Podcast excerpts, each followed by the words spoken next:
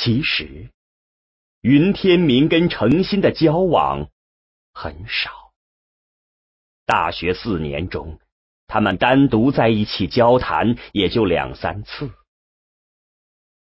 那是一个凉爽的夏夜，云天明来到图书馆楼顶上，这是他最喜欢的地方。来的人很少，可以独处。雨后初晴的夜空十分清澈，平时见不到的银河也显现出来，真像牛奶洒在了天上。云天明循声看去，发现程心不知道什么时候站在旁边。夏夜的风吹拂着他的长发，很像他梦中的景象。然后，他和程心一起仰望银河。那么多的星星，像雾似的。云天明感叹道：“程心把目光从银河收回，转头看着他，指着下面的校园和城市说：‘你看。’”下面也很漂亮啊！我们的生活是在这儿，可不是在那么远的银河里。可我们的专业不就是为了到地球之外去吗？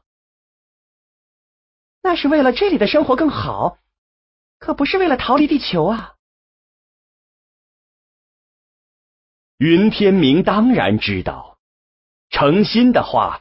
是委婉的指向他的孤僻和自闭，他也只有默然以对。那是他离程心最近的一次，也许是幻想，他甚至能感觉到他的体温。那时他真希望夜风转个方向，那样他的长发就能拂到他的面庞上。四年的本科生涯结束了，云天明考研失败，程心却很轻松的考上了本校的研究生，然后回家了。云天明想尽量留在校内久一点只是为了等程心开学后再看到他。宿舍很快不能住了，他就在学院附近租了间小房子。同时在市里找工作，投出无数的简历，一次次面试都失败了，假期也不知不觉过去。云天明来到学校寻找程心的身影，但没有见到他。小心翼翼的打听后，得知他和导师去了本校在航天技术研究院的研究生分部。远在上海，他将在那里完成自己的学业。而正是这一天，云天明居然求职成功了。这是航天系统一家航天技术转民用的公司，由于刚刚成立而大量招人。云天明的太阳远去了，带着心中的瑟瑟寒意，他走进了社会。按二，你要结束自己的生命吗？是，请按四键。否，请按零键。刚参加工作时，他有一阵小小的惊喜，发现与学校中那些锋芒毕露的同龄人相比。社会上的人要随和许多，容易交往。他甚至以为自己要走出孤僻和自闭了。但他在帮卖自己的人数过几次钱后，终于发现这里的险恶，于是怀念起校园来，并再次远离人群，更深的缩进自己的精神窝壳里。这。对他的事业自然是灾难性的，即使在这样新兴的全民企业，竞争也很激烈，不进则退。一年又一年，他的退路越来越少了。这几年间，他谈过两个女朋友，都很快分手了。这倒不是因为他的心被诚心占据着，对他来说。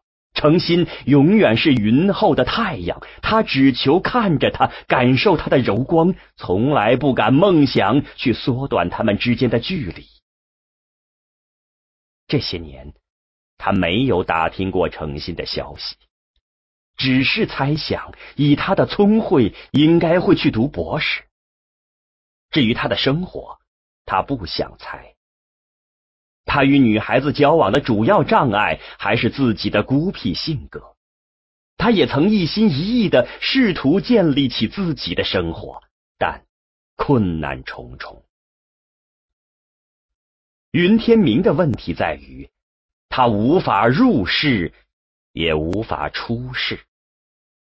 他没有入世的能力，也没有出世的资本，只能痛苦的悬在半空。自己今后的人生之路怎么走，通向哪里？他心中一片茫然。但这条路突然看到了尽头。暗四，你要结束自己的生命吗？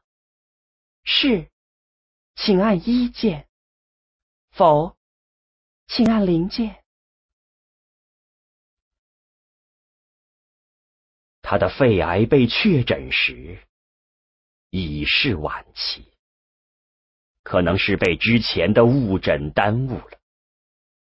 肺癌是扩散最快的癌症，他已时日无多。走出医院时，他没有恐惧，唯一的感觉。是孤独。之前的孤独虽在不断郁积中，但被一道无形的堤坝拦住，成一种可以忍受的静态。现在，堤坝溃决了。那在以往岁月里聚集的孤独，像黑色的狂飙，自天而落，超出了他可以承受的极限。他想见到诚心，他毫不犹豫的买了一张机票，当天下午就飞到了上海。当他坐到出租车里时，狂躁的心冷了一些。他告诉自己，身为一个将死之人，不能去打扰他。他不会让他知道自己的存在，只想远远的看他一眼，就像一个溺水者拼命升上水面，吸一口气，再沉下去。也能死得平静些。站在航天技术研究院的大门前，他进一步冷静下来，才发现，在之前的几个小时里，自己的确完全失去了理智。按时间算，即使诚心读博士，现在也毕业工作了。那就不一定在这里。他去向门岗的保安打听，人家说研究院有两万多名员工，他得提供具体的部门才行。他没有同学的联系方式，无处进一步问询，同时感到身体很虚弱，呼吸困难，就在大门不远处坐了下来。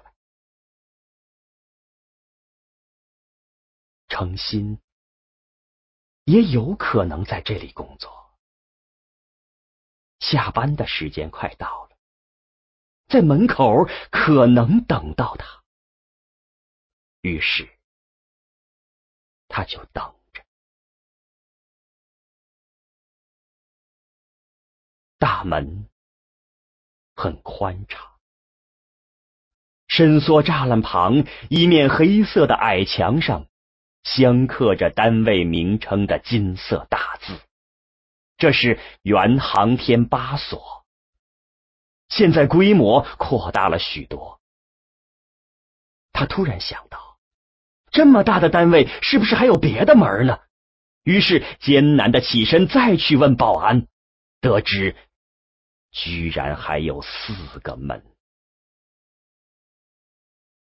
他慢慢走回原处，仍坐下。等待着，他也只能等在这里。他面对着这样一个概率：诚心毕业后仍在这里工作，今天没有外出，今天下班会走五个门中的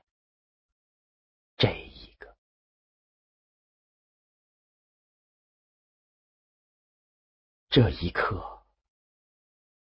很像他的一生，执着的守望着一个渺茫的希望。下班的人开始走出来，有的步行，有的骑车或开车，人流和车流由稀变密，再由密。变稀。一个小时后，只有零星的人车出入了，没有诚信。他确信自己不会错过他的，即使他开车出来也一样。那么，他可能不在这里工作，或在这里工作，今天不在单位，或。在单位，却走了别的门。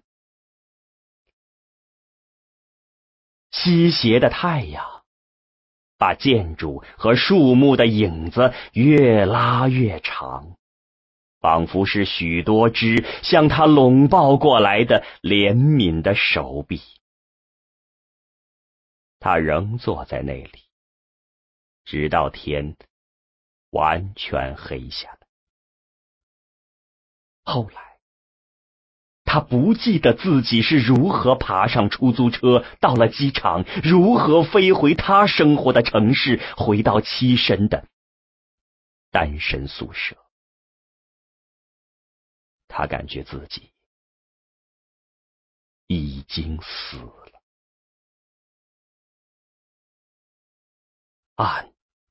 按一。你要结束自己的生命吗？这是最后一次提示。是，请按三键；否，请按零键。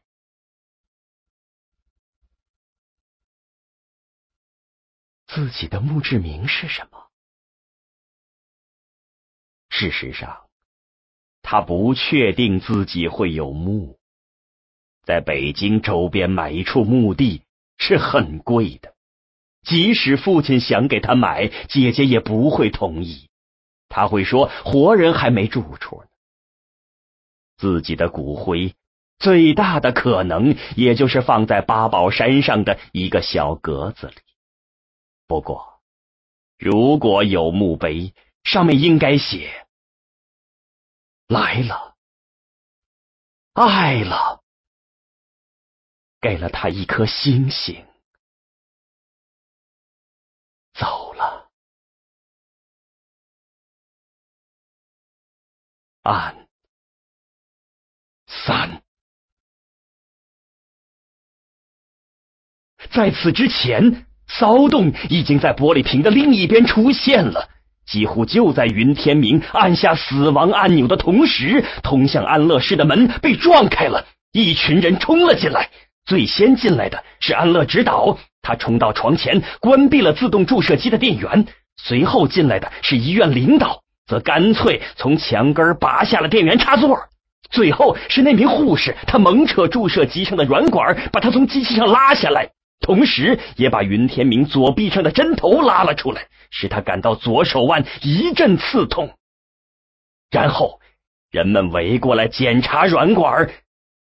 他听到一句如释重负的话，好像是说：“还好药液还没出来。”然后护士才开始处理云天明流血的左手腕。玻璃瓶另一边只剩一个人，他。却为云天明照亮了整个世界。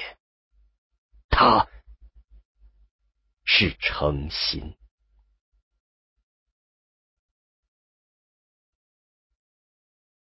云天明的胸膛清晰的感觉到了诚心滴到他衣服上并渗进来的眼泪。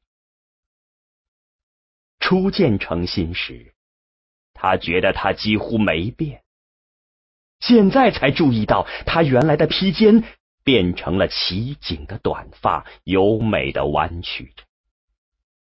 即便在这时，他也没有勇气去轻抚着曾让他魂牵梦萦的秀发。他真是个废物。不过这时，他已经在天堂里了。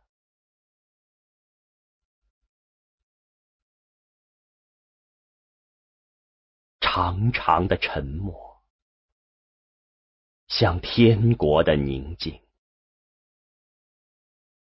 云天明愿这宁静永远延续下去。你救不了我，他在心里对诚心说：“我会听从你的劝告，放弃安乐死，但结果都一样。你就带着我送你的星星去寻找幸福吧。”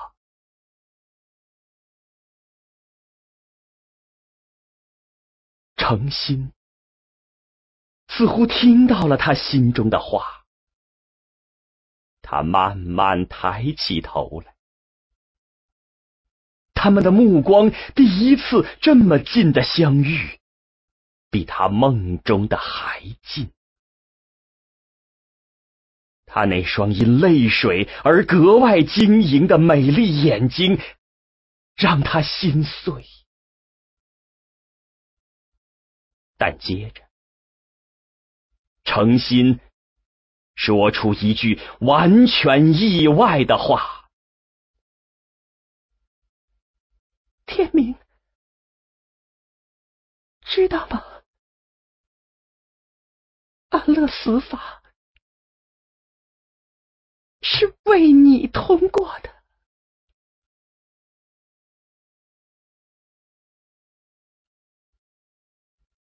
危机纪元一到四年，诚心。三体危机爆发时，诚心刚结束学业，参加工作，进入为新一代长征火箭研制发动机的课题组。这是一个在别人看来既重要又核心的地方。但诚心对自己专业的热情早已消退，他渐渐认识到，化学动力火箭就像工业革命初期的大烟筒，那时的诗人赞美如林的大烟筒，认为那就是工业文明。现在人们同样赞美火箭，认为它代表着航天时代。事实上，依靠化学火箭可能永远也无法进入。真正的航天时代，三体危机的出现使这一事实更加明显。依靠化学动力建立太阳系防御体系，简直是痴人说梦。他一度有意使自己的专业面不要太窄，选修了许多核能方面的课程。危机爆发后，系统内各方面的工作都紧急加速。曾久拖不决的第一代空天飞机项目也飞快上马。他所在的课题组同时承担了空天飞机航天段发动机的前期设计。程心的专业前景似乎很光明，他的能力得到广泛赏识。而在航天系统中，总设计师们有很大比例是搞发动机专业出身的。但他坚信，化学航天发动机已是西洋技术，置身其中，个人和团队都走不了很远。在错误的方向上停止，就等于前进。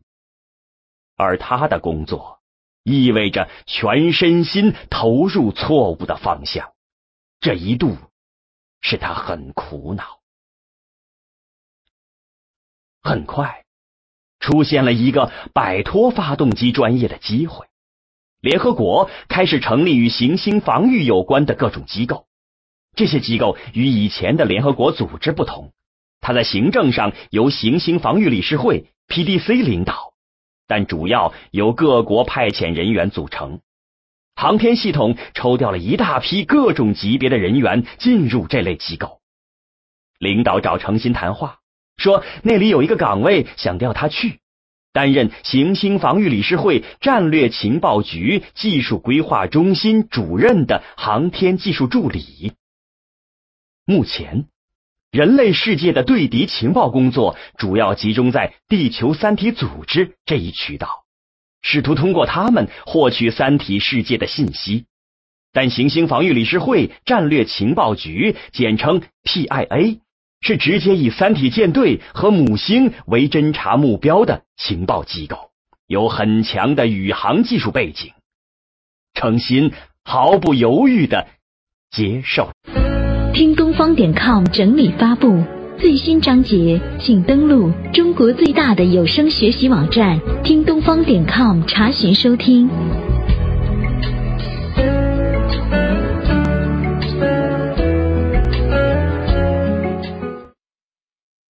这个工作。